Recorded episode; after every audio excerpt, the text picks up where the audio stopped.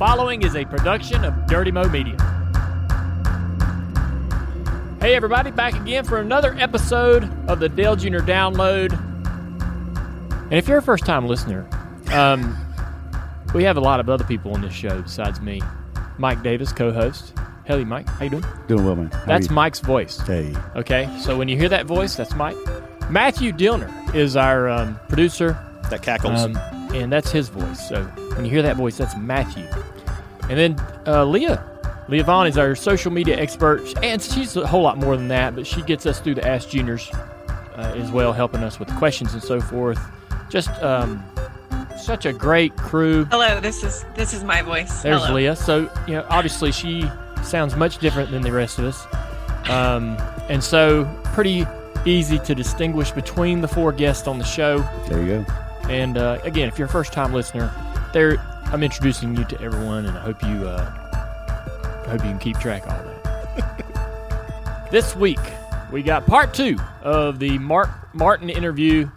Usually we try to think, you know, hey man, we're going to bring these people in, and uh, we're not, you know, we're not going to do it all. We're just going to get uh, a little bit of their life and then bring them back again in the future because you know we want this show to be around for a long time. We don't want to use up all the great content of a guest like Mark Martin, but we let him run and we got a lot of great stuff. We cut the show into two parts. Part two coming up.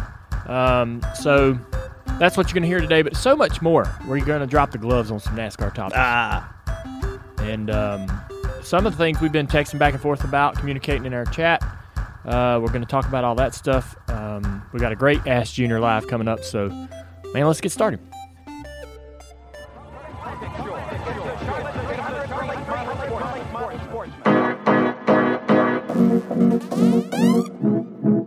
And the green flag flies. And the green flag flies. Dirty Mo Media.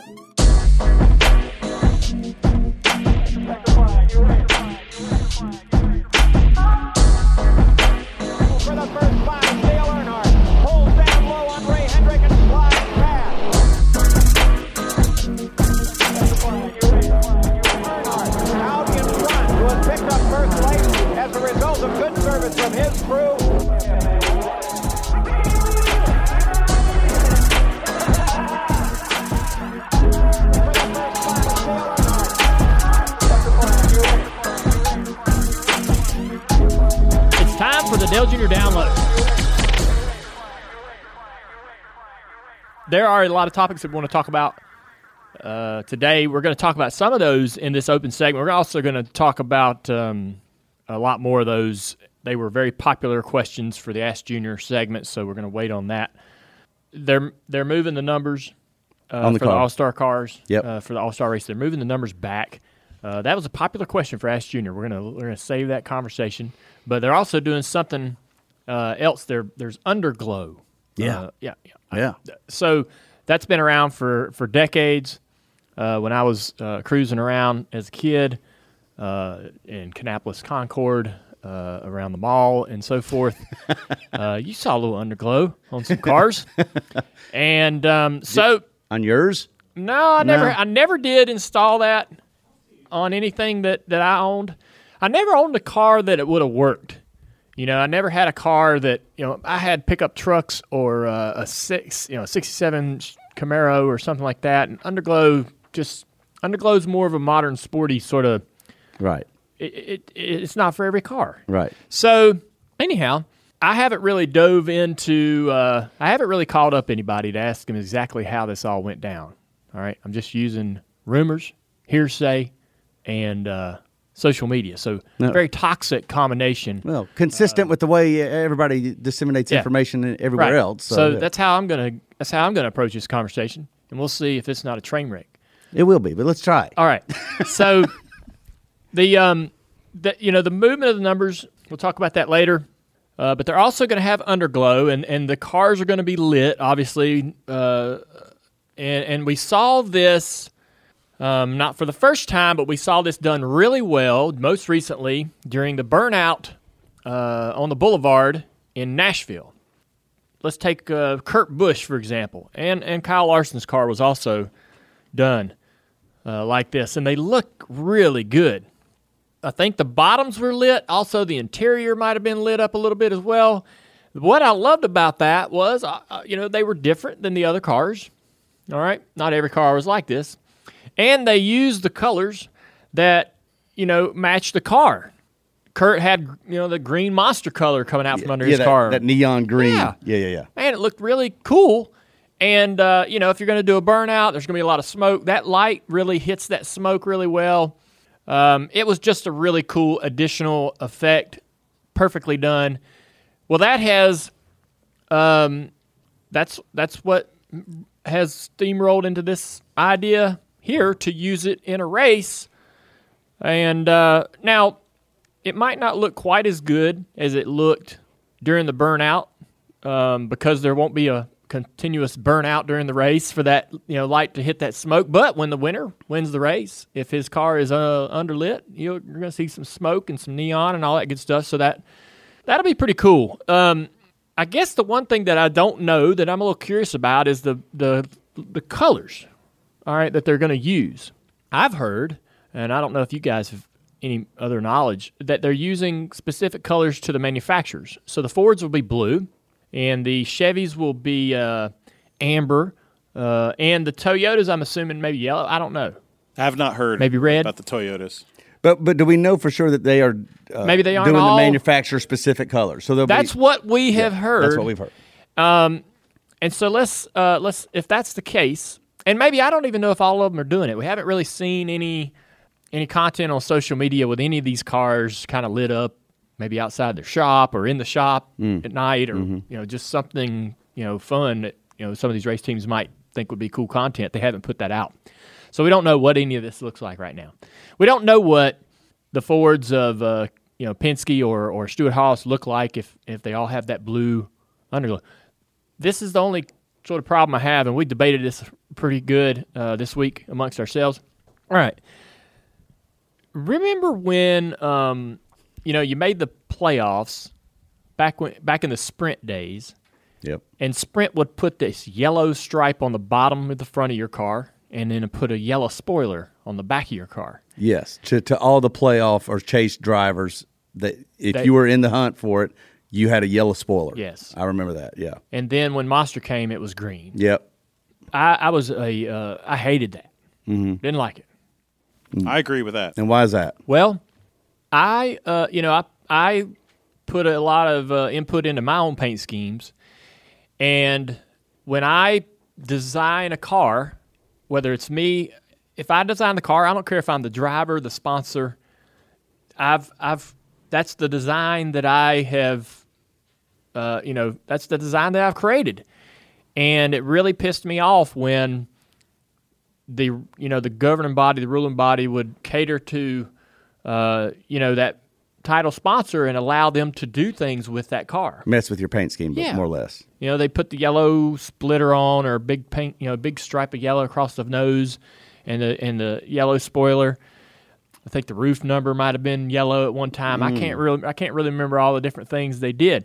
That always annoyed the hell out of me because yeah, it you know, if it was if you had yellow in your scheme, uh, it might work. It might not be too much of a you know, it might not mess up your scheme too bad, but sometimes it really ruined the paint scheme. It just kind of looked bad. It didn't look good. Like on a Budweiser car, for instance. Yeah, it might not look that great. when it yeah, when there's no yellow in it. So that always annoyed the hell out of me.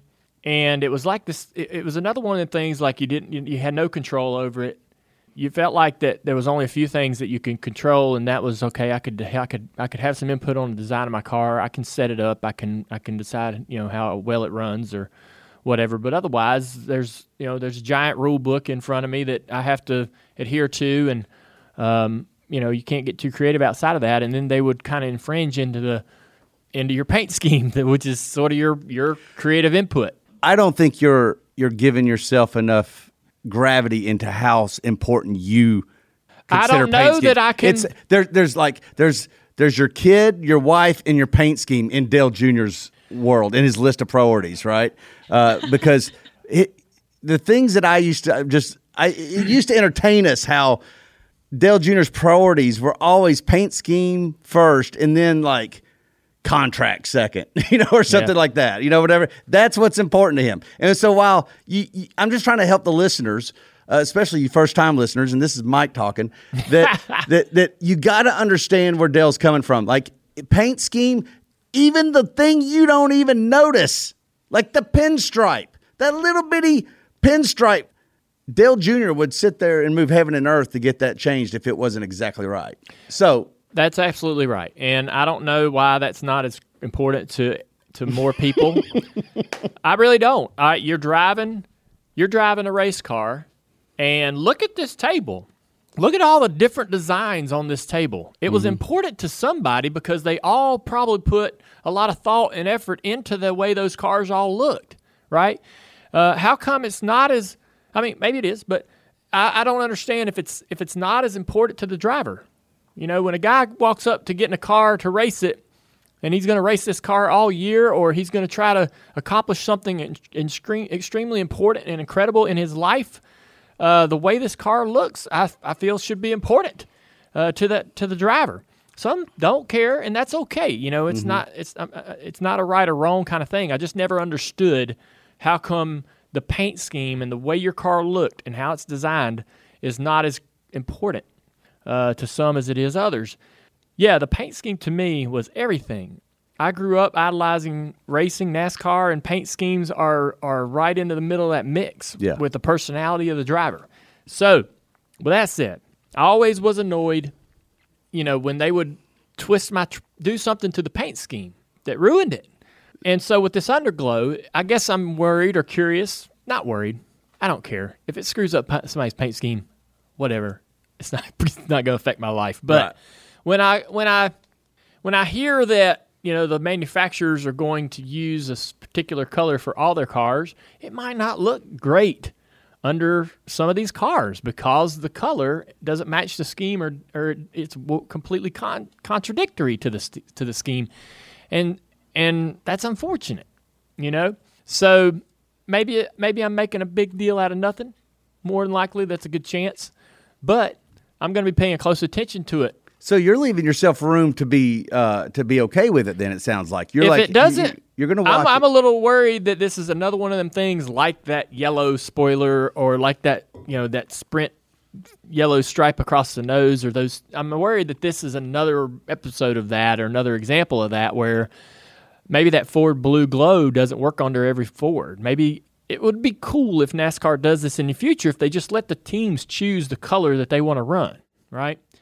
but you're um, good with the experiment. You think the well, neon just, lights, like, like I know your. your Oh, I'm completely clear and good with the experiment. Really? Well, this is why. This is, and you're about to This get is into what I wanna know. Yeah, because It's the All Star race. I'm not. They're not Okay. doing this in the Daytona 500. They're not doing the All Star race. To me, is it's lost its identity. Um, it's become stale. We've talked about moving it forever.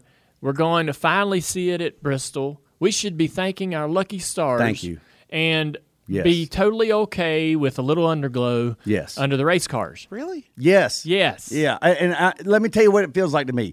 If you've been dying for that Christmas present all your life and you finally get it, and then you complain about the wrapping paper, Yeah. that's what this. We got a All Star race at Bristol. Yes, but so why So muddy I- it up with damn neon? Because It's it's, not- a, because the All Star race is a carnival ride It's already. Not, it's all. It's not.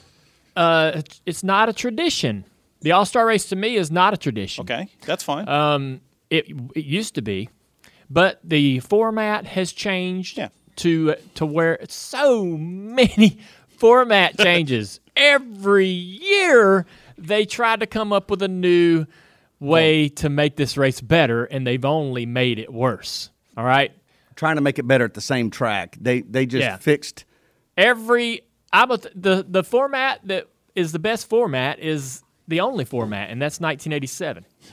All right, and it has a lot. To, it has more to do with the cars and the personalities and what was on the line and their determination to to to go out there and get it. That's all plays a big part into why that race was so fantastic. But what my point is is that no format is going to save that race. No amount of laps for segment. There's no magic number. All right? Go hmm. back to the original format. Stop fooling around with that yes. and just have the race. And Well, th- th- th- you're proving my point then. Well, no, I'm not proving your point. So there, we with everything going on in the world, this thing got to you know this thing gets finally taken to Bristol, which everybody was was wanting or asking for. Go somewhere, anywhere. Bristol, hell yes. Um, that's a great place. Probably probably at the top of most everybody's list if they were going to move the All Star race. Mm-hmm. It doesn't bother me that they're going to put a little underglow under the cars. I just wish they would allow the teams to choose the color so that it would look as good as it did at the burnout on the boulevard when Kurt Busch had green. Okay, that was pretty cool. Now, will that monster car look as good with amber glow underneath it? Probably not. I could probably be confident in saying that it's not going to look as good. Is it going to look as good in a well lit concrete racetrack? on that surface. I don't know. I don't know how that's going to show up. Probably not as good. Not as good as down on the boulevard in the dimly lit streets of Nashville. Um, so it's it's it's a. I like the effort. They're trying.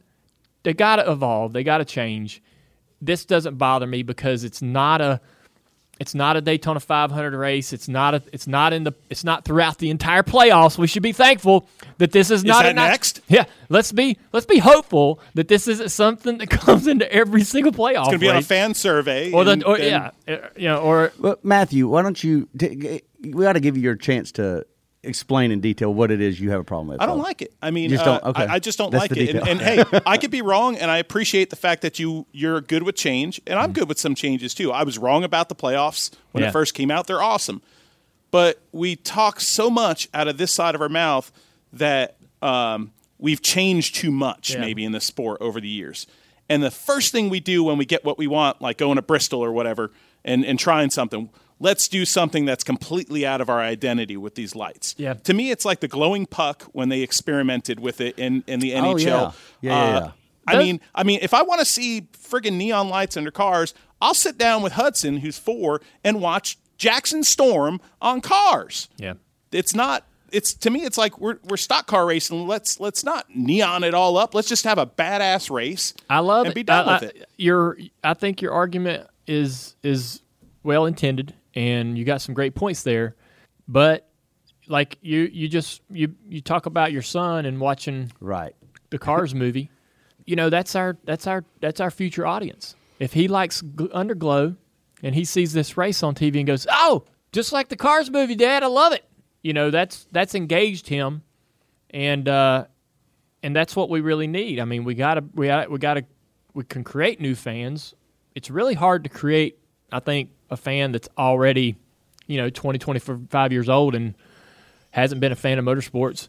It's hard to reel them in, but you want to get that four or five year old kid who's super impressionable, uh, tuned into racing. Um, when he sees the real thing that he's been watching in a cartoon uh, in real life, you know, Let's put some eyes on the cars then.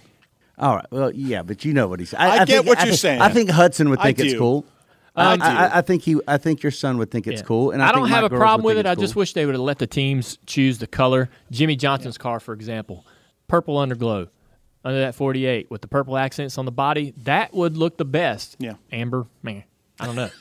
I don't know how it's going to look on purple, black, and all that going on. See, I'm sort of also uh, on the you, flip Mike? side. Well, uh, look, I'm on the side of listen. We got the All Star race at Bristol. These are the things that, that we y'all what we're talking about right now aren't aren't affecting my day. Like I when I saw it, I'm like, well, that's cool. It's Yeah. for the All Star race. Awesome. I haven't. I got to be honest with you. Call me what you want, but all of the changes I've seen that NASCAR's made in the past several weeks on these things, like you know, even the numbers. Like as we looked at the paint schemes, I was like, I think I kind of like it. I think I like it. I mean, like I haven't had a bad feeling yet about things. Now, by the They way, gotta- I haven't been on social media because, like, you know, I, I've been away and I didn't have much service. I have no idea what the popular opinion is. Or Nobody really opinion. has one yet because there's no because we haven't seen a race. see it. Oh yeah, Well, I got you. I got you. But we have seen paint schemes. Yes. Yeah. And we're going to talk about those in Ask Junior. But but like I, I think we, I want to give it a shot, and rather than worry about things that might be wrong with it, I think that we've got to either we've got to embrace a new vision for NASCAR and be willing to make mistakes, and this uh, underglow could be a mistake, Yeah. but. We're not going to know until it's been on a racetrack, and I don't think there's a better point. race out there than the All Star race to, to do this stuff. And I think that's what they've said, isn't it? They're like, look, we're going to experiment with the numbers, and we're going to experiment There's with a this choose underglow- cone. I like that. for the restarts where the choose cone Hell is Is a that new- yeah there's going to be a choose Yes. cone for the restarts for the first time in cup series where you know as you're coming up to uh, double up for the uh, the restart you know you can choose inside or outside line so maybe the first eight cars choose the inside line well the guy in ninth gets to drive all the way up to the outside of the front row That's cool. awesome. I, no, I didn't know that. That is so cool. Now that to me, so if you know those kind of things, I'm excited about. I want that to work. I want that to be a positive. positive, and so you know it's with with that kind of goodness possible. I'm okay with this underglow and this this test. I really don't want to see the underglow at all. I don't know. I don't. I don't. I don't want to see it every week. Maybe. I just depends on how easy it is to see the cars when you're watching the race. Does the underglow sort of make it harder to see the, the car itself, who it is? I don't know. We're just gonna have to play this out. I've got one question for both of you on to, to, on that topic. How important is it to you to get manufacturer identity? We talk so much about identity Yeah, in these paint schemes. point. This is a this is an attempt to re, to kind of reinstill that manufacturer pride. And if so, is that not important to you guys? That is that is. Um, and a fan, I think the fan would say, well, the you know the car I'm buying in the studio, uh, showroom floor doesn't have underglow, but I, I think your point, Mike, is that we need to bring back in that sort of rivalry uh, distinction between manufacturers. The you know the the the blue oval versus the Chevy bow tie. Uh, so to that, it, you know that's this is a this is this is a positive possible way to do that. And um, so the great point, great point. It's Well, a good point. I, I remember what uh, the Toyota guy said recently after who was it that won Martinsville? Was it Denny? There's Yeah, a switch on the dash too. Let let me Oh. be sure to What? let you know. There's a switch on the dash to control this light. There is. What? Oh man, I'd have to go strobe on that ass. Yeah. So I, it's it's my knowledge uh, from a photo that I've seen of a car with the dash that the drivers control this light. Huh. And and that's that's probably in everyone's best interest that it's not. You know, what if they turn them all on and we start the race and everybody's like, I can't see a thing. Oh, this guy's blinding me. Oh, Turn off your brights, Cole. Yeah. Well, you know, maybe it's a disaster. In all seriousness, maybe it's a disaster, and they need to they need to end the in the in the experiment for the before- burnout. Yeah, expend the in the experiment before it begins. That's a good. I've never heard that. That's awesome. Yeah. And we are live. Hey everybody, it's Dale Jr. here for the Ask Junior portion of the Dale Jr. Download podcast presented to you by Xfinity. They are a premier partner of NASCAR and your partner for fast internet. I'm a customer. I'm pretty happy about that. Uh, Leah is here today, as she is every week, to help us with our questions. We got a lot of good ones, so I'm excited to get this started. So let's go ahead. All right, first question coming in from Jeff Robinson. He wants to know what your thoughts on the paint schemes um, for the All Star race that we've seen so far. And I do believe I have a um, graphic up on your screen of all of them that are out. Okay.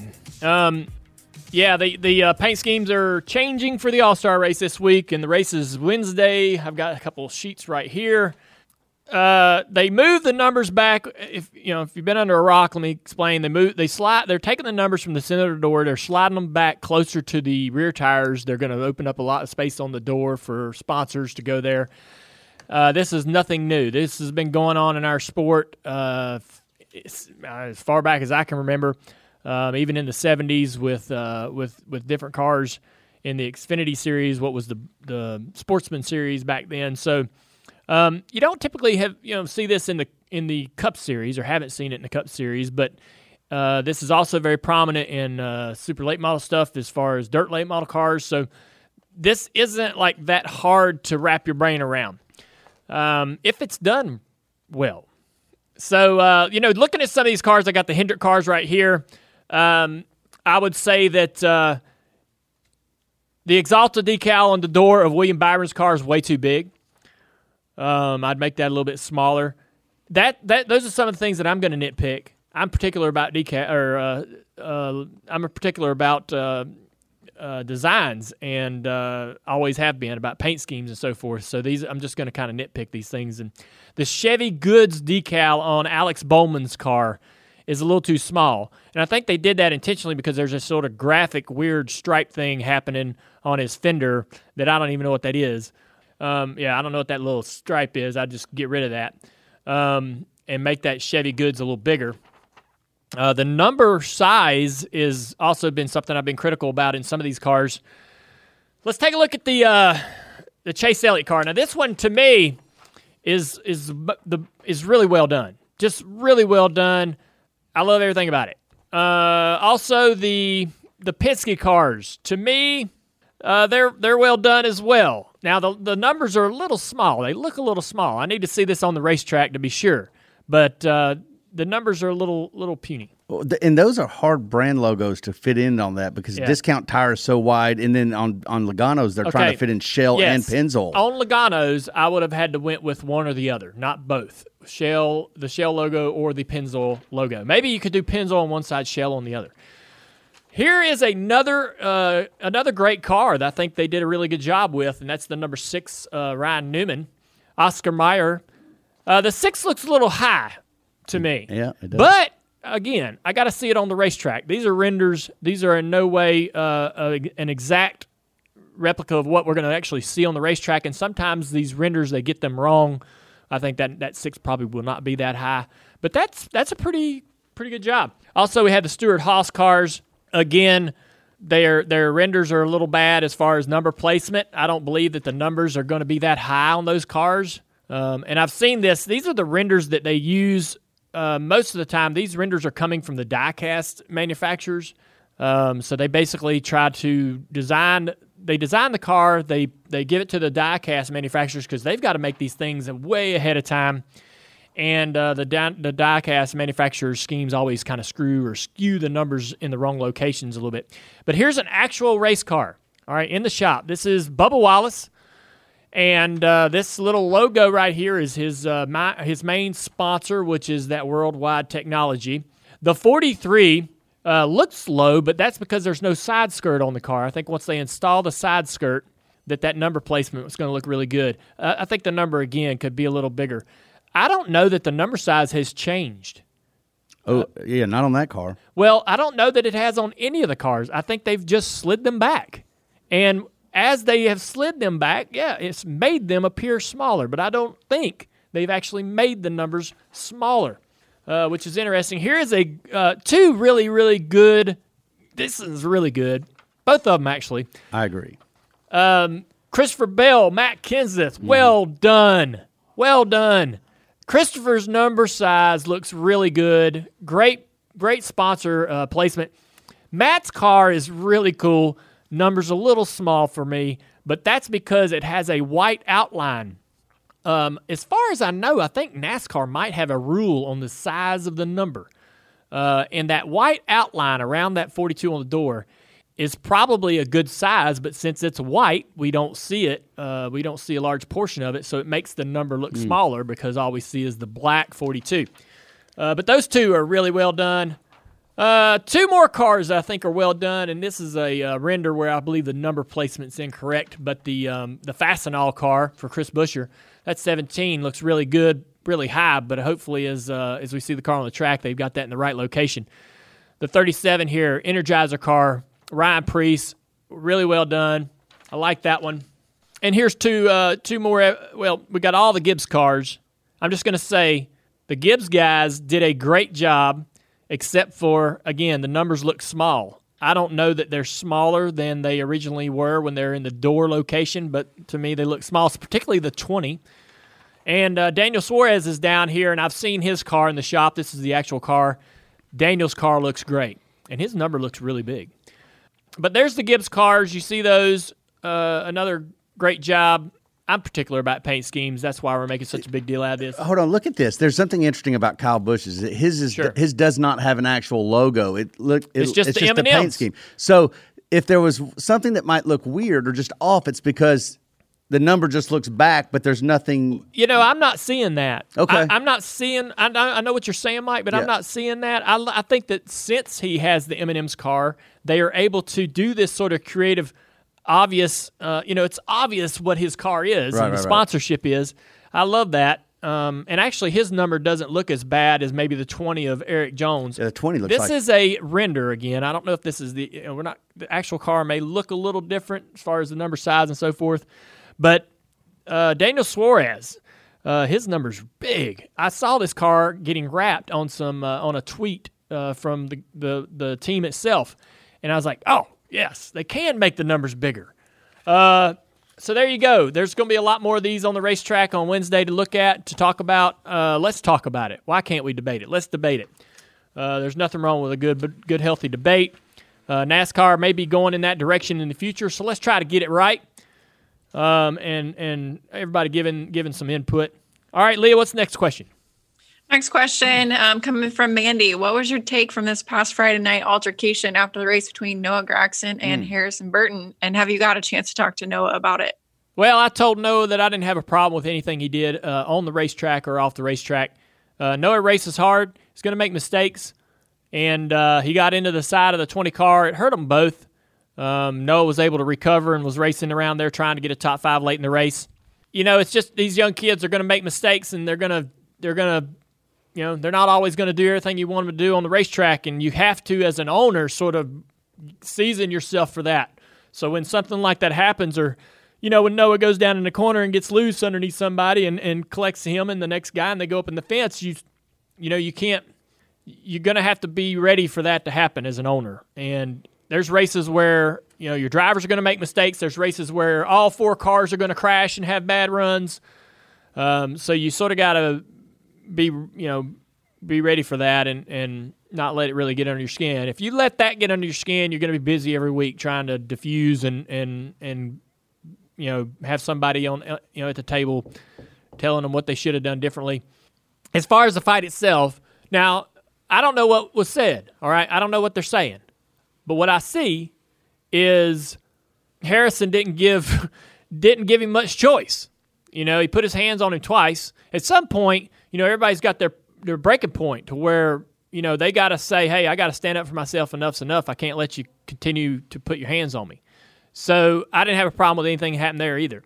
I'm glad it didn't blow up into anything big. Obviously, I'm glad that um, you know the crew guys all didn't get thrown around and get into a big fight and get uh, get us into a big mess with NASCAR as far as suspensions and fines and so forth. Uh, NASCAR seems to not have a problem with anything else that went on.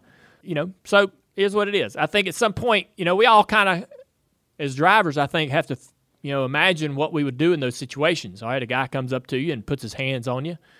How far are you going to let that go? You know, before you have to, you know, react physically to, to defend yourself, or uh, if you let a guy do that, that bleeds over onto the racetrack. Okay, if he if you let him take advantage of you in the in in the heat of the moment in a physical confrontation, he's going to do much more on the racetrack. He's going to use you up every time he's around you. He's going to take your line. He's going to force you offline. He's not going to care because he knows you're going to roll over.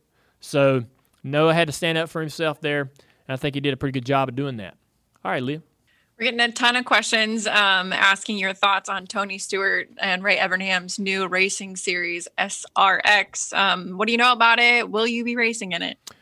I got no plans, um, and I don't know who they. I don't know that they've reached out to a lot of people to get real um, concrete confirmation on, you know, who wants to do it, who can do it. I don't know that there's a lot of information from the series as well as what their cars look like and where they're going to race and what the schedule is. So, drivers aren't probably going to, um, you know, now Tony might. Tony might make that commitment. He's part of the program, but. Um, a lot of drivers are going to wait for a little more information, I think, before they could ever make a decision to do something like that. Uh, you know, they all have their own schedules as well as things are things they have going on. I'm a broadcaster and, and whatnot, so I would say my interest is not very high uh, until I learned a lot more about it. And um, But what was your reaction as soon as you saw it? Like learned of oh, there's a new series coming. To I've, I, I'll be honest with you, IROC series is is something that I've always thought was a great series, and uh, unfortunately, the financials for that didn't work out, and they had to close that series. If this is anything like that, I, I love it. So I don't know whether it's all going to be you know past legends, retired drivers, whether they may incorporate some of the guys that are currently racing. I don't know. Um, I don't know what that looks like, but uh, the IROC series to me was something that I think it had it been able to sustain, itself. It was a it was a pretty impressive series because the guys all would come down there uh, you know, stock car guys, Indy car guys, all types of different race car drivers would come into that series, and their egos would force the, the egos would sort of manifest this real, real competitive atmosphere, so competitive, and you know, it it was that was really unique to the IROC series. You didn't see that in in other forms of motorsports where you know that they that competitiveness sort of spilled out on the racetrack, and and we had some really dramatic moments um, in the IROC series. So I think fans love the IROC series. I see them still talking about it today. Um, so if this is any you know sort of s- similar series to the IROC, I think it'll be a good thing. All right, last question um, coming from Michael Fitzgerald. I would like to know how Junior feels about his NFL team changing their name. Yeah, I'm all for it. You know, this conversation's been going on for a really, really long time. And uh, if you're a Redskins fan, like I am, uh, you certainly are aware of the debate over the nickname. And um, and I have learned in that conversation that this goes way back into the into the 70s, as far as when the media started sort of writing articles about it. So this isn't nothing new, and it's certainly been more frequent over the last several years. Uh, much more frequent. It, you know, you used to used to crop up every five years. Now it's every seems like every year now. As a fan of the team, I'm excited about I'm excited about the change, and it's it's it's something that only Redskins fans I think will know this. We haven't won a Super Bowl since 1991 the state of the franchise and its its success, all those things sort of they all play a role in this in, in, in the emotion over this change and this decision. And I think for me personally, I'm ready for a new chapter.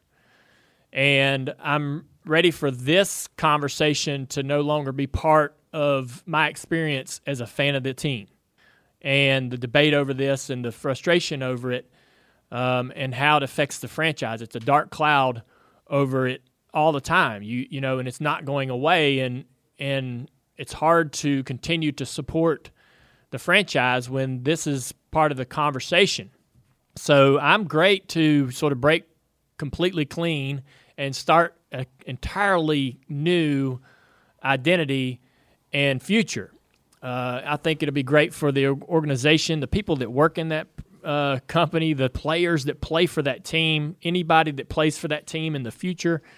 So I'm I'm good with it. You know, I'm going to. Uh, I don't really, and I, there's been a lot of ideas that have been tossed around as far as names, and I got friends of mine that are that are fans of the team that that want to, uh, you know, wrap their brain around one low one one one or the other, and uh, but I'm going to keep my.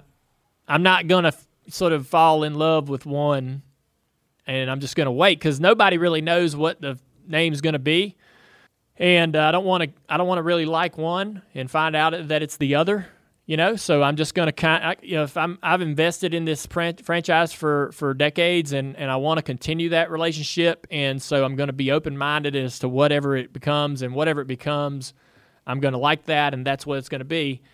Um, so it's a. Uh, it's going to be uh, you know it's going to be a big big change and it'll be interesting to see you know how all that continues to play out. But i think everybody's eager to know what the name is and, and it looks like that they're you know we're going to have to be patient on that part. But um, yeah they've been talking about this for for quite a while mike. So finally good that it's happening and and we can move on yeah, I'm sure it's exhausting. It is. I, is. I, I, can I can appreciate that. I'm also glad to hear that you're not jumping ship. That that you're because you know nothing is more annoying than people that say I'm not going to be a fan of that team anymore because they didn't get their way on something. Yeah. All right, so that's that's how you're going to live. You know, well. Yeah. Good luck. well. I'm uh, you know, I I don't I, I it's not that I I think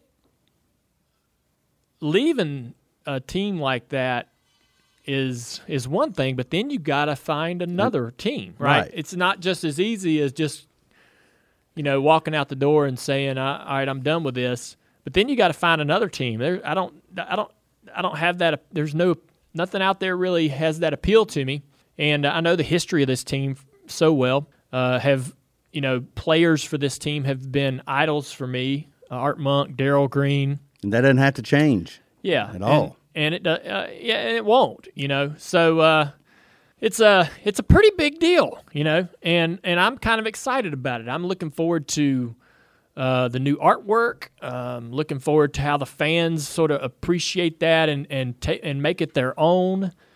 Uh, for example, um, you know, there's been red wolves is one of the ideas, and, and fans are talking about the wolf pack and the wolf den and all this stuff, you know, sort of en- encompassing wolves. So it's it's going to be fun to watch the the corps fan base, the diehards, sort of make this their own, you know, program.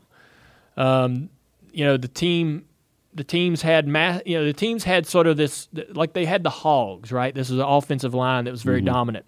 And, and and franchises do that. They they they make their they give their arena a name. They they they name. We had this wide receiver core that were called like the Funky Bunch or something. So it'll be fun to watch them take this sort of change and and get creative with it and give it give it a real identity and some real personality. The other thing too is um, I think for players, I, I'm just I hate to speak for anybody, but I can imagine as a player how exhausting this must be. If you're on this team year in and year out, you really want to have some passion, right? And some you want to invest some passion and some emotion into what what who you're playing for and that logo and the colors and everything that the fan base represents. And it's it's a, it's it's hard to do under the circumstances. Um, so that'll no longer be sort of a hindrance to, for the for the players of the team. Any future, you know, trying to get a free agent to come play, right, for this team has to have that has to be a a, a hindrance, you know. So I think it really opens us up to to a, a better future as a, as a franchise, and um, I'm glad that it's happening. All right, guys, that's all we got for today.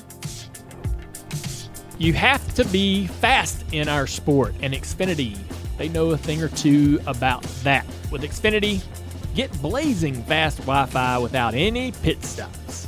Xfinity X5 delivers the speed and the coverage and the security and the control that you need to stay connected to NASCAR all season long. This is beyond Wi Fi. This is X5. Keep your questions rolling in to at Xfinity Racing on Twitter using hashtag AskJunior for a chance to have your questions answered by Dale Jr. himself. Mike, we are extremely proud to partner with Xfinity, the premier partner of NASCAR. Last week, our guest was NASCAR Hall of Famer Mark Martin. The interview was so damn good, we didn't want to cut it down. Not at all. We wanted to share the entire thing. Mark opened up so much, and we got a peek inside his life and career from childhood to tough times and second chances. Before we get going to part two, let's get caught up on where we left off with NASCAR Hall of Famer Mark Martin. Uh, Mark Martin has suddenly exploded into the top four. Martin had a great year. I race. That's what I do. You know, I won the you know ASA three championships in a row. I, I've had I, I race, man. I, I'm not gonna. That's what I do. Previously on the Dale Jr. download. I actually had a Chevy Blazer, and I drove to school at 14 and 15. That's crazy. My dad was. I mean, they should do a movie about my dad. He uh, there's so many insane stories about him. What was the family business? trucking company. And before I started racing, you know, I learned to drive a truck um, really early age. I'm going to say I was 12. He let me drive at night. He finally got brave enough to get out of the seat. And so I'm driving this thing and it's nighttime and I'm passing trucks and he reaches over and flips on the dome light so that the other driver can see that he's getting passed by a little kid. You always seem to be the guy that didn't mind telling people what your setups were and helping with others. Have you ever told somebody or have you ever misled them? No, Rusty did though. I was standing right with Rusty. Went so- well, my cup car had 600 pounds of lead in it. Oh. Jake Elder, and I didn't know who he was. And he looks over in the car. You only got two gauges? I said, Yeah, that's all you need. Water temperature and oil pressure. He says, You ain't got no tach? And I said, No, you don't need one. How much lead you got in this car? So I lied and said 400 pounds. And he almost fell out. You know, Jake. Oh, Hell yeah. 82 and 83 were devastating career losers and demolished and and uh, took me from riding uh, high to completely on my knees.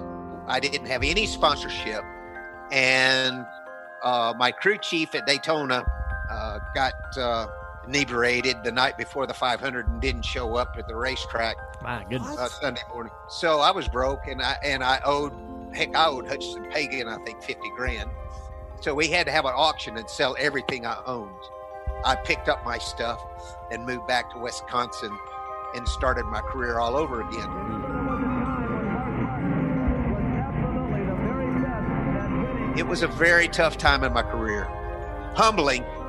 Dale, I would not be the person I am today had I not failed because I was on such a roll before that that 82 season. I, w- I was pretty full of myself. I was in, my shop was a pole barn without insulation in Indiana, northern Indiana. The phone rang. It was a slimline phone, on them dial phones. I'm standing there, answer the phone. Hello, Mark. This is Waddell Wilson. Like to see if you'd be interested in driving the 28 car. Whoa. And I said, No, I'd rather do my own deal. that was it. That was it. So I could have been in the 28 car at the Daytona 500 in 1982. Wow. But I come downstairs, and Dad and Teresa and Mark Martin are in the basement.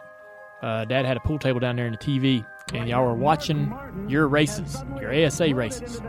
Yes, that that was January 1982 is when Oh, that wow. was, and I was in the Bush Clash, and and Dale wasn't.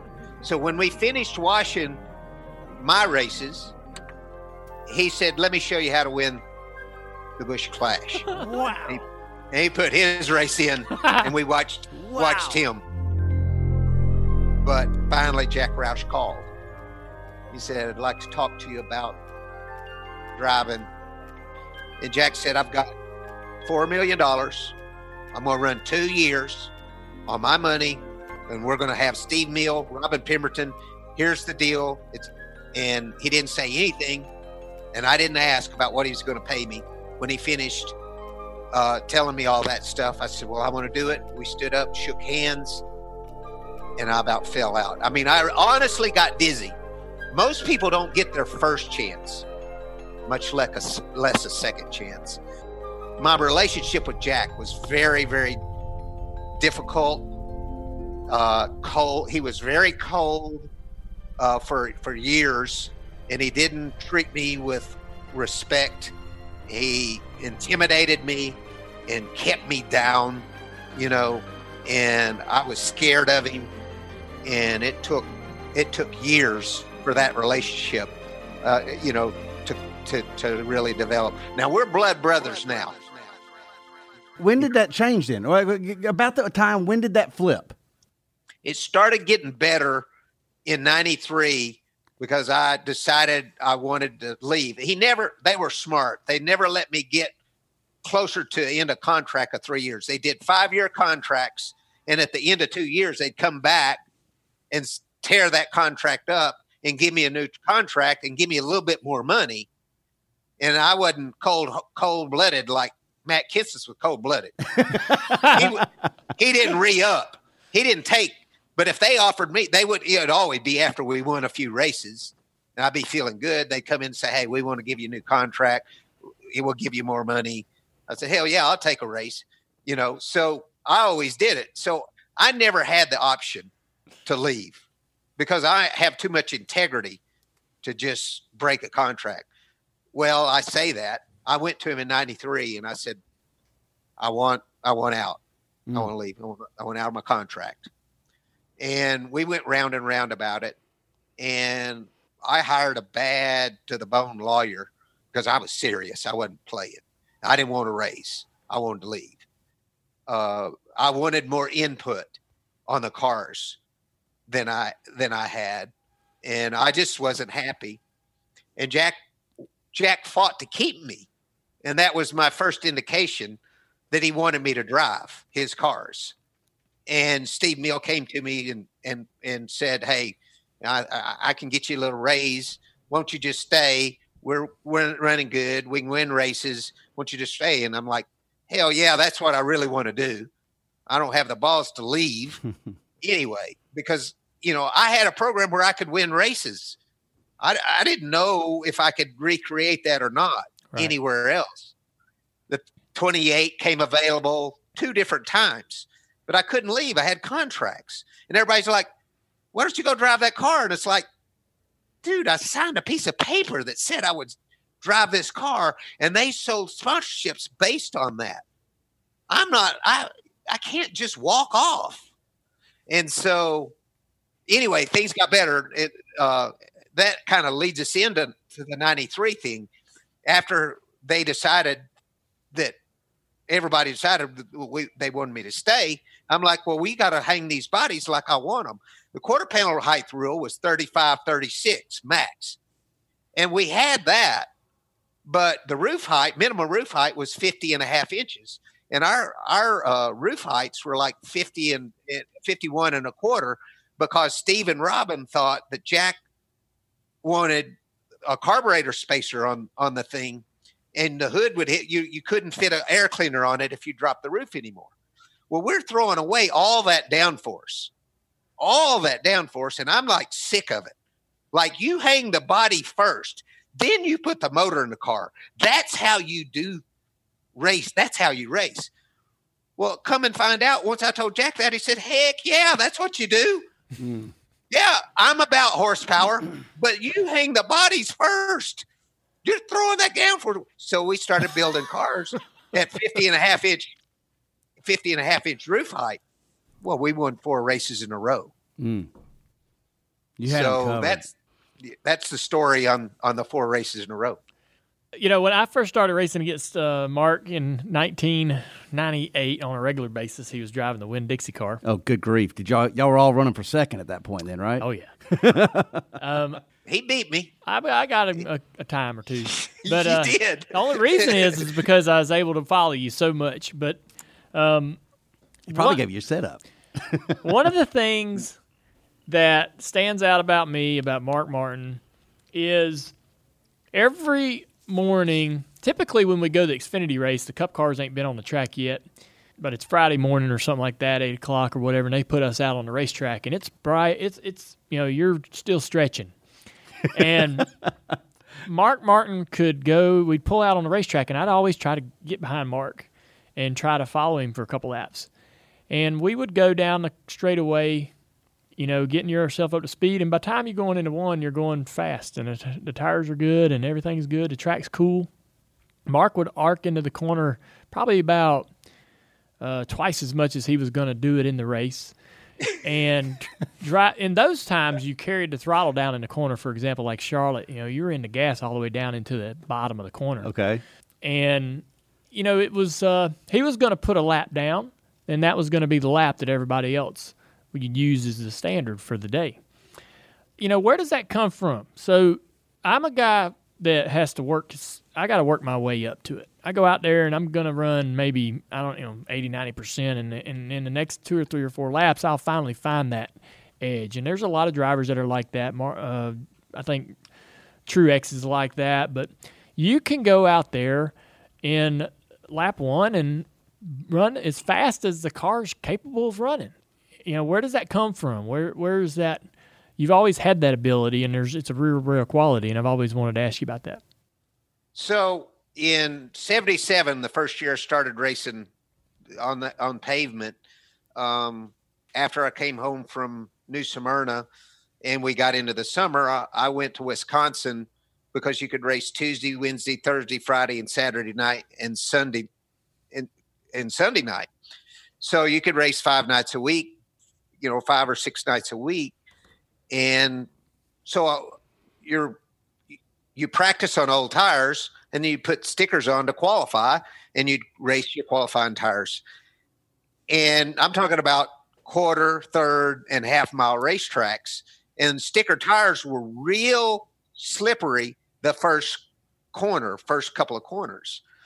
And so you'd leave the pits and and and you'd qualify on stickers, so you'd have to go. And so you'd leave the pits and go down the backstretch and go into three and four, and you would have to ha- be super in tune so that you didn't crash and the car would slip around and all that stuff but you would gauge and measure your your your grip level right then and there come and take the, the green flag and then start laying a lap down measuring how much grip that you had and predicting your grip. And i just developed i developed my skill for maxing out based off of leave going down the back stretch and going into three and four. It you know just the first time. Yeah. and i just was really good at cinching quickly where the edge would be. And i was never good at anything other than driving race cars and listen you know dale there's no better feeling that than feeling like a badass Yeah. and if you can roll out on the racetrack cold and lay down a lap with rooster tail behind you of dust because nobody's been on the racetrack and lay down a lap that makes everybody's head spin, you're pretty much a badass. Yeah. That's for sure. I think that's what Dale was saying. Yeah, pretty Yeah. much. Yeah. That was the most impressive thing. He did it every single time. Yeah. I, you knew it. You know that when I would show up to the racetrack, you know, when Mark wouldn't run, you know, we'd go and do our thing, and and we lived in this culture in the Xfinity Series, and then Mark would come to the Charlotte or s- some of the bigger races, and you knew immediately. Got to get out on pit road. Got to be ready when Mark goes. Got to go out there and follow him off into the corner and see what he does, and you know try to learn whatever you could. Yeah. And I learned. We learned so much. Would uh, you ever go talk to him? Yeah. Okay. I mean, I don't. I you- was you- pretty shy. Yeah, that's I was, that's why I'm asking. But if there was you more, were such an introvert. There was no nobody more approachable in the garage Than when Mark. it comes to drivers than Mark Martin, and I learned that real early in my career. And he would tell you, he's like, anything you need to know, any question you got, come see me, come ask me. Any, he would always end the conversation with that. You ever need anything? You know, I think an, I, I was going to say an underrated quality. I mean, like you are obviously a wheelman, but man, did you have you, everything I'm hearing is about how everything everything you got was from relationships, and you don't seem to have any enemies, and that's kind of rare for people that we've talked to on this show. They have a career full of enemies and a Yeah. career full of confrontations.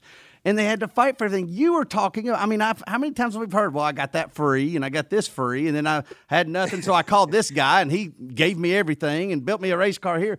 Mark, I mean, I think that your legacy may just as well, from a racing standpoint, be that you're a relationship guy. Well, you know, it, it's true, you know, but I just really respect, integrity uh, uh, were really king with me. I learned respect. I learned to race with respect in 77 when I started racing with Dick Trickle and Bob Senneker and those guys. And they taught me, you know, a, a, a driving code, uh, you know, a, a code of ethics that you drove with. And they were also friendly and would answer your questions.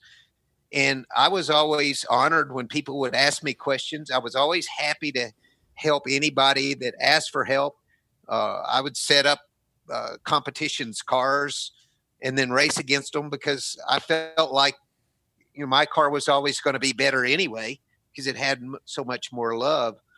But yeah, I mean, I raced people the way I wanted to be raced, and and I, I I enjoyed doing things, doing something that a lot of people couldn't do because I wasn't any good at anything else.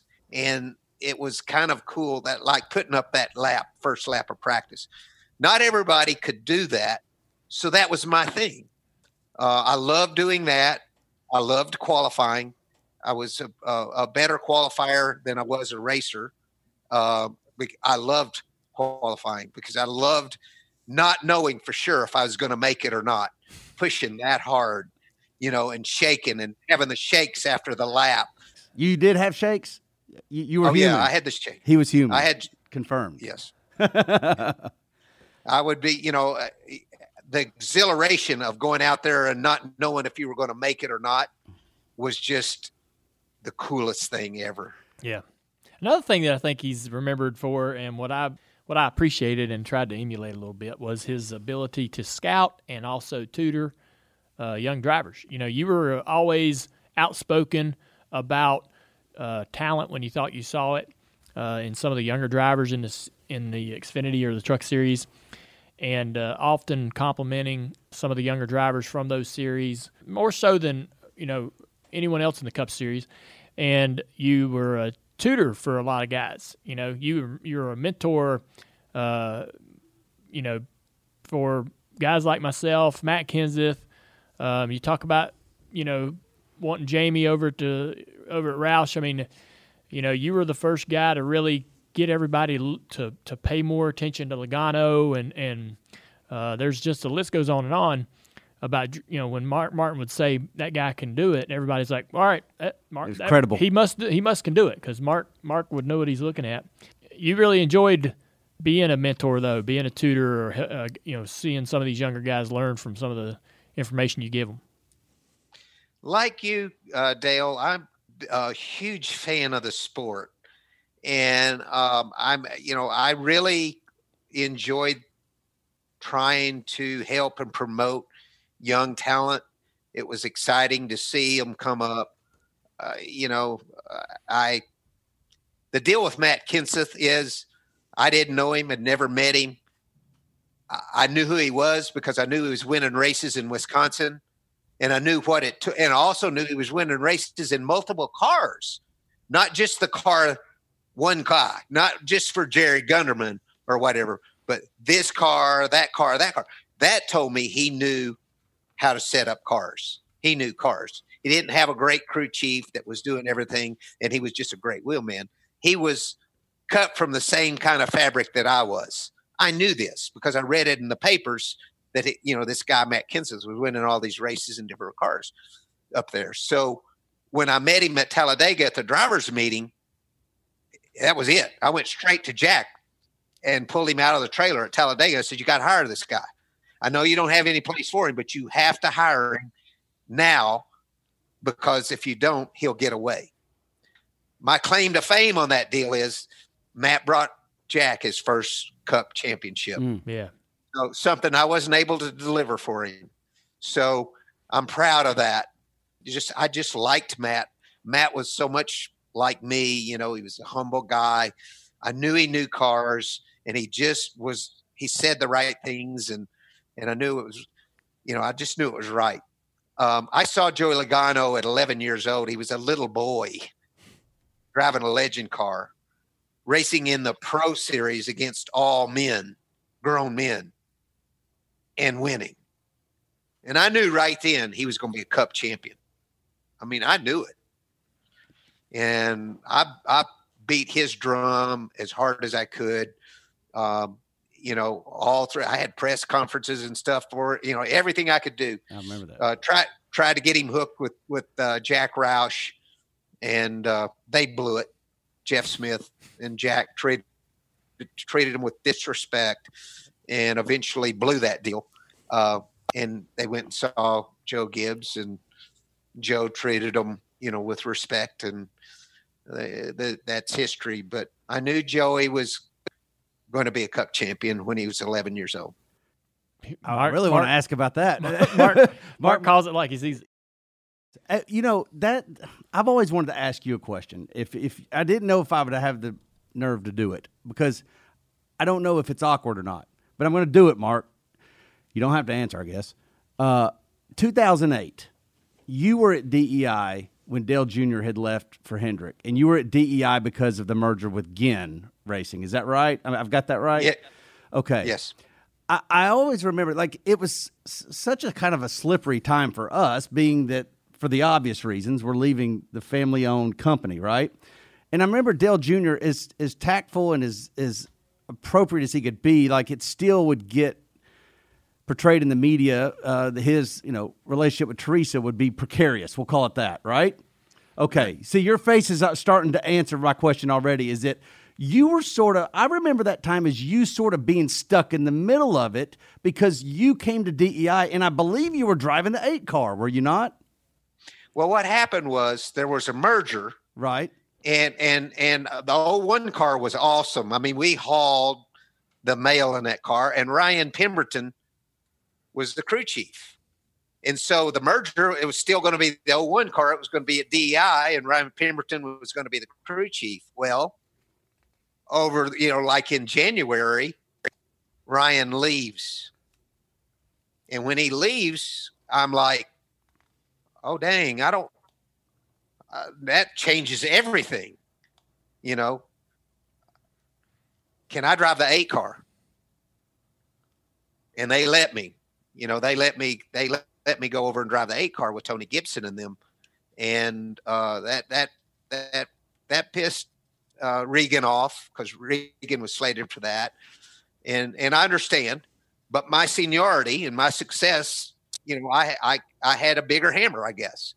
And I, so I was, I got the eight car because of Tony Gibson and all that. That's why I wanted the eight. I didn't initially wasn't interested in the eight. I was interested in staying with the team I was with.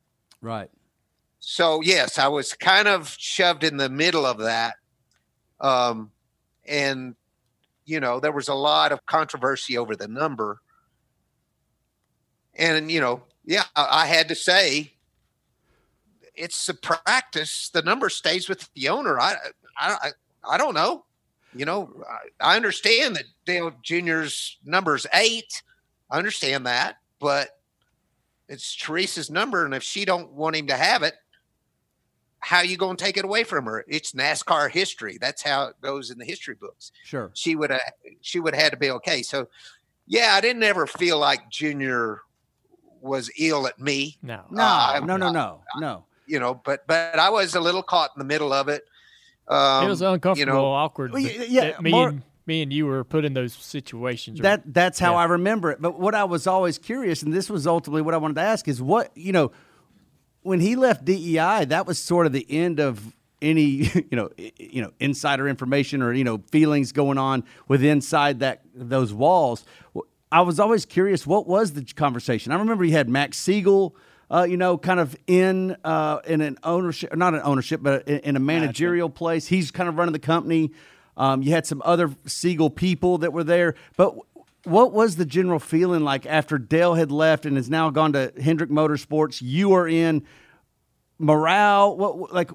I, I imagine it was complicated. it wasn't as complicated as as you think. Now, uh, help me with this because I'm having a senior moment. It was Max Siegel, and was there a story? It was his last name John Story. John Story. John, John Story. Story. Yep. So th- those were the two people that that I dealt with on a day to day basis, and they were fantastic, absolutely fantastic Yep. to work with. And uh, I never talked to. I, I I ran the whole season, or, or drove the whole year. Uh, Aric and I shared the car, and I I took I talked to Teresa two times the whole season. So Teresa wasn't there, wasn't didn't have a presence there. Uh, she came to the Charlotte race one time. She was at that out at that race. We saw her there, and I think I talked to her once on the phone, and that was it. Everything, all 100 percent of my dealings were were with uh, Story and Max Siegel, and they were incredible. And the morale seemed to be really good. You know, Tony Stu- uh, Tony Gibson. Tony Gibson. Oh, Tony is so fantastic, and he was so positive, and and the team was excited to have me drive their car. The guys, you know, they were really excited to have me, and it was a energy filled, really charged up atmosphere, and that car hauled the mail. I mean, it was ridiculous how fast it was. So pitiful we didn't win a race. We I run half throttle at Phoenix. We should have won Phoenix. We had I was so far gone and had them beat, and we're like ten laps short, uh, according to Tony Gibson. And I'm telling Tony, I can make it. I've saved you so much gas. It's pitiful. I never went past half throttle. I can lead it, and and he pitted me because he wanted to make the owners championship. He was, you know, he was worried about making the owners championship yeah. and I wanted to win the race. And I'm positive that I had enough fuel to make it, and we couldn't do it. And then, you know, we were so fast set on I don't know a whole whole bunch of poles or front rows, and I was at the uh, the second time. Uh, the first time was Charlotte in May. Uh, Rick Hendrick called me, and he's asking me all these goofy questions about well, how many? You know, what's it? What's this army thing? You know, sponsored sponsorship. and I'd tell him about the Army. Well, how many races you running in that eight car? And I'd tell him, like, I'm not, you know, friends. I'm not, we're acquaintances. I'm not buddies with Rick Hendrick. Finally, I said, What is it, Rick? What are you I mean, he's asking all these questions. What? He said, Why I just put you in that five car? Wow. And I'm like, I'm like, dude, I'll drive that car for 24 race schedule, but I ain't running full time. So that was the end of that conversation. The next time we had hauled at Pocono, I think something incredible, led the race and all that stuff. Had a bad pit stop or something and didn't win the race. And my phone ring. I'm at DEI for the competition meeting or whatever, hanging out, and my phone rings, and it's Rick Hendrick again. wanting me to drive a car, and I'm like, I step down the hall and I'm talking to Rick, and I'm like, Rick, I I'll run it for 24 races next year, but I won't drive full time. And uh, and then the third time, I could see the handwriting on the wall with DEI. You know, it's this isn't going to continue. My super deal I have is not going to be able to go forward. That was two years that I got to drive winning caliber race cars and teams and got to run 24 races and and uh, Regan or Aric would would could drive the other races, and uh, I could see that was going to dry up for me.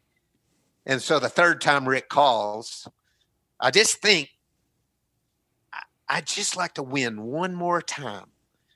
Just I, you know, I didn't give one flip anymore about a championship. I did not care. I was the happiest man on earth.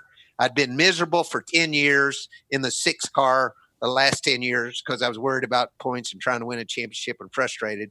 Finally, I was just racing for wins and for the joy of racing and working with a great team. And I didn't want to run full time, but I got to thinking, daydreaming about what it'd be like to win one more time.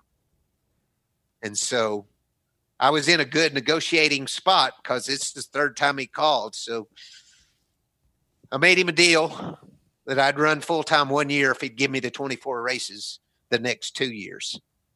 And uh, well, he he jumped right on it, and so that's how that's how 09 And then he out. then he figured out how to talk you into running full time. rest again, the rest of the contract. I just assumed it was because, like, all right, I'll run full time if you could let me run that one race at Vegas for Junior Motorsports and get them their first win. I, is that not how the conversation went? That's funny. I, you know, the picture that flashes in my head was is yeah, but uh, Keselowski got taken out. Now I wasn't. Oh, I didn't right. draw the first blood on that. Carl drew the first blood that wound up taking That's Keselowski right. out. But Yeah. Brad was really pissed about that, He was mad. and I didn't. I don't feel like I hit him. I got hit. you know, I, I got hit and turned into him. Yeah. This says Uh, a lot but- about you. We're here talking about the win, and you you're still you hung up on the on what happened to Brad.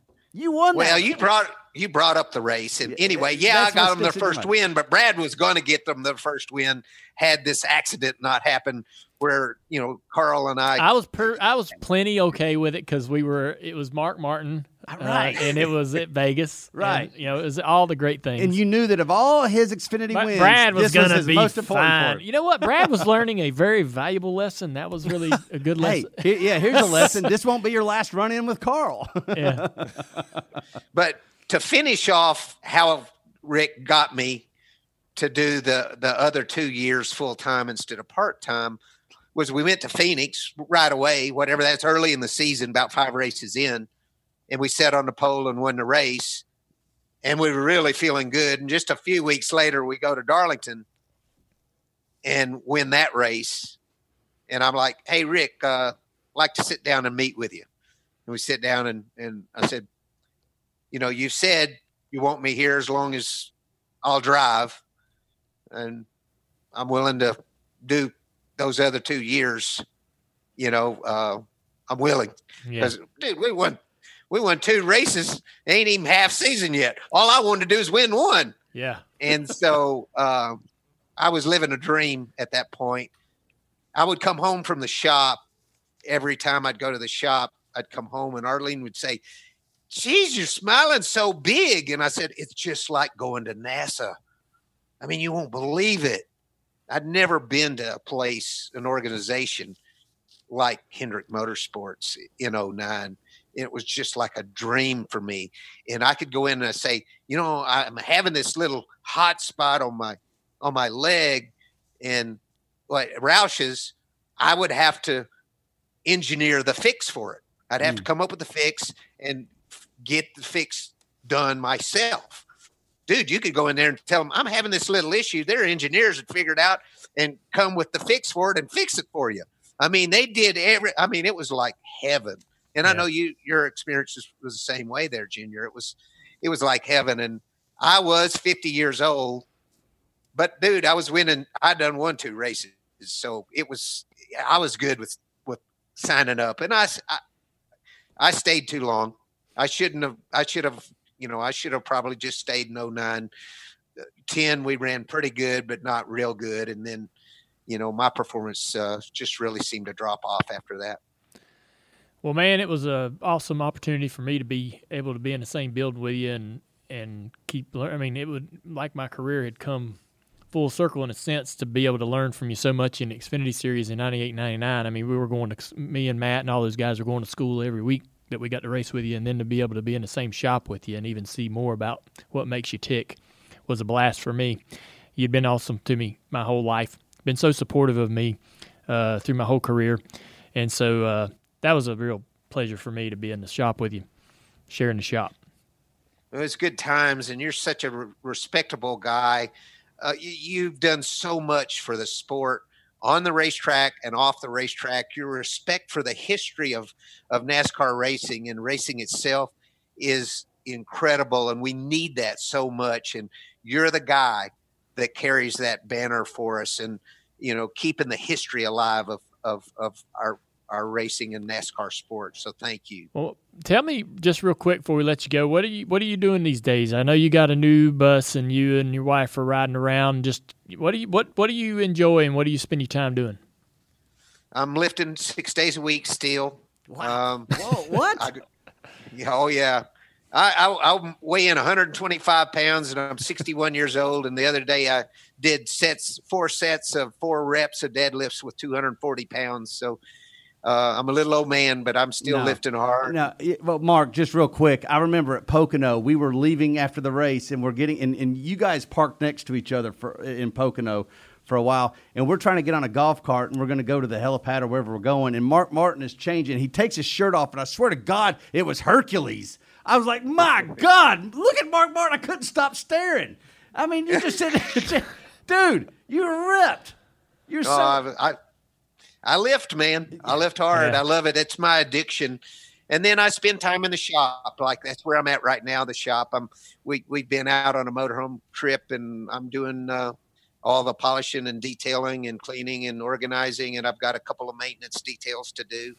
I keep all our cars uh, clean and stuff like that. And um, I just uh, I keep up, you, up with you guys. Uh, yeah. I watch watch the races on TV and enjoy seeing uh, the incredible job you guys are doing on the on the uh, t- telecast and all that stuff. And I'm a big race fan, and I'm just loving life. I really love not having a schedule to meet, um, and I love not having a job because I, I, I, work hard at, at the things that I love. Me. You still have businesses though going on back in Arkansas.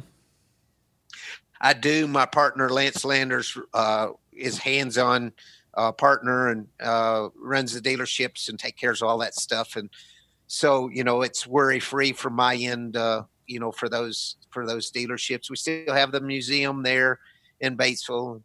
You know, I had three one million dollar paydays in my career, which were pretty special. All three of those cars are on display there. I think that's pretty cool. That is pretty cool, buddy. That is neat. Still, a, the go-to social media follow. He's a great who social media follower for sure. You're still the guy. well, man, I hope we'll run into you sometime. It'd be nice to see you. And uh, until then, uh, we'll be keeping up with you and, and hope you take care of yourself. I really, really appreciate you t- making time to come on this show. Not, I mean, me and Mike are obviously excited to be able to li- listen to you, learn from you, but our listeners are just going to eat this up. Remember, everybody who's listening, Mark's got his own podcast. He does his podcast by year throughout his career. If you want to know anything about his career, pretty simple to understand. uh, where you need to go to learn what you want to learn. I'd, i suggest listening to all of it. Uh, like he said, he's he's uh, he's been up and down the ladder quite a few times, and uh, and there's a lot to learn there. But thank you, Mark Martin. We appreciate you, buddy. Thank you. It's an honor to be on your show. Yes, sir. With the Lost Speedways launch on Peacock TV this week, we've got an odd history about a lost speedway that we figured we'd share with you all. Some tracks are lost to build housing developments. Some they've become shopping centers or strip malls. But Gainesville Speedway in North Georgia, it closed for a very different reason. It was closed to build a lake. The half mile dirt track, which was originally known as Looper Speedway, it opened in 1949, held weekly sportsman and modified races. Max Looper, who the track was named for, Frank Perkel, and former Georgia racing star Gober Sosebee. Number 51. They operated the track. Sosebee actually won the first feature there. Drivers like the famous Flock brothers, Charlie Mincey, and Jack Smith all raced there. Sarah Christian, the first woman to finish in the top five in a cup race, won some races at Looper. The track held its final race in November of 1956. At that point, construction was completed on the Buford Dam that stretched across the Chattahoochee River and completely flooded the track with the newly created Lake Lanier. From time to time during the summer months, the remains of the top rows of concrete bleachers are exposed and can be seen on the shoreline. Most of Looper Speedway sits under the lake beneath the muddy red clay surface, lost to Lake Lanier. All right, boys, let's get your scuba gear ready. get your underwater cameras. Season two, Lost Speedways. don't think. Don't. That's awesome. I'm looking at Micah right now, and his eyes are like lit up. They're like, like he could already. He, we're adding adding Looper Speedway to the list. All right. All right, guys. That's awesome. Y'all ready for some uh, last call or no? Come on. Last call. All right, last call. Happy 90th birthday to Martha Earnhardt. All right. Happy birthday, Martha. Happy birthday. Um, Lost Speedways, our Peacock uh, TV special, it launches this Wednesday, July the 15th. We've been doing a lot of media lately and uh, trying to promote Lost Speedways. Uh, we've been showing a lot of stuff on social media. I'm absolutely going to probably rewatch every episode Oh yeah, yeah. and uh, I, I'll be just kind of combing social media to get reaction, you know, and seeing what people will think about the show. Certainly, probably calling my bosses at NBC for their feedback and, and what what what fans are telling them. Door bumper clear. Guest Bernard Pollard, NFL player and new NASCAR fan. I heard he was pretty good, Mike. Yeah, I did too. Yep. That's awesome. The guys really seem to enjoy having him on. The guys uh, go off on Kentucky uh, and about the lights under the cars for the All Star. I wonder what their debate I know, right? sounded like compared to ours. When are we ever going to do a show together? We ought to, Jesus. and just really it. just debate. I mean, I, I think that That's what they do. I love that. I want to debate. right. Listen, we'll, we'll work on that. All right. Matthew, we got to do Yeah. that. All right, the TV show this week, the uh, Dale Jr. Download is a re-air of the Mark Martin episode. Mark was extremely thrilled to be on the show. It, you know, he seemed to enjoy the reaction that he got from it, and uh, it was one of the best shows, best guests we've had in a long time. Uh, the show is on Wednesdays at 6 p.m. NBCSN. Yeah. And uh, yeah, hope you guys enjoyed the Dale Jr. Download episode 306. Hold on, we got one more thing for you. You know how we like getting gifts. Let's close out strong. I know. We got we, we got gifts. We got a gift this week. You got a gift this week. You, I don't know if you're still collecting football helmets, but we got another one. Holy my, cow. My buddy Stuart Carter, is who that? is the equipment manager at Penn State, Oh, sent my you a Penn State football helmet. And I'm going to tell you something. Take a look at this thing. thing is right. I know. And I hope that Penn State and all the other college football teams get to play this year. Yeah. Um, but, uh, anyways, you know we like our gifts. And uh, Dale Jr., there you go. There's another helmet for the collection. well, that is uh, that's a good one. yeah. Thank you, Stuart. Thank you, Stuart. We appreciate it. We are all we're still collecting helmets. I have probably um, about hundred helmets, probably eighty college and twenty NFL. Wow. And of the 20 NFL, 19 are Redskins. Well, I have. I guess we shouldn't say that, should we? I don't know. I don't know when I we don't even know have what to, to say stop anymore. saying that. I don't know. Do you have to take your helmets down? What do you Yeah. do anymore? I don't know. That is a great question. I've been sort of boxing up a lot of stuff. Yeah. And uh, I'm just eager for the new. Uh, You know that when that new jersey and helmet comes out, Oh, it's going to fly off the shelf. Yeah, Yeah. yeah, you'll be getting that. I'm definitely getting that. So um, I'll put all those stuff away and, and put it in storage, and that's that. there you go. New chapter. Maybe we put that. I don't know. Maybe that. Maybe that's a new taking studio piece. Oh, you're taking it home. Yeah. All right. I have a collection, Mike. You do. I know, but some of them are in here already. like you took. That some is of not true. There's no. That's yours. Yeah, that's your helmet, Mike. That's your helmet out of one. your. That's Mike's right. like, oh, That wait. is my helmet. Oh, I'll take it though. I'll take it home. No, no, no. You stay away from my helmet.